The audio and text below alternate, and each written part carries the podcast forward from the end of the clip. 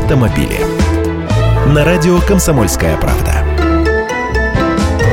Здравствуйте! С начала текущего года россияне 17 миллионов раз воспользовались возможностью уплатить штраф ГИБДД со скидкой.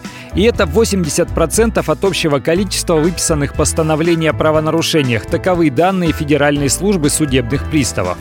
Теперь уже точно можно утверждать, что подавляющее большинство об этом знает, но все равно напомню. Нововведение действует с 1 января этого года. Сумма штрафа может быть снижена вдвое, если нарушитель не пойдет обжаловать его, а оплатит штраф в течение 20 дней с даты вынесения постановления.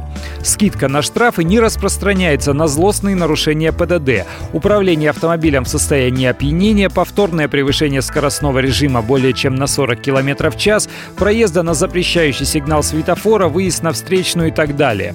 Нарушение правил платной парковки в столице тоже лишают права на скидку. Но самые распространенные виды нарушений, в частности превышение разрешенной скорости на 20 или 40 км в час, уже привычно оцениваются водителями в 250 рублей.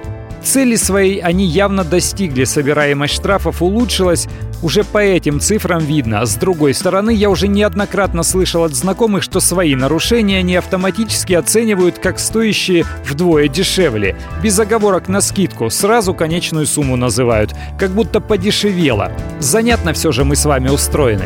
Я Андрей Гречанников, ты эксперт «Комсомольской правды». С удовольствием общаюсь с вами в программе «Дави на газ» ежедневно по будням в 13.00 по московскому времени. Автомобили.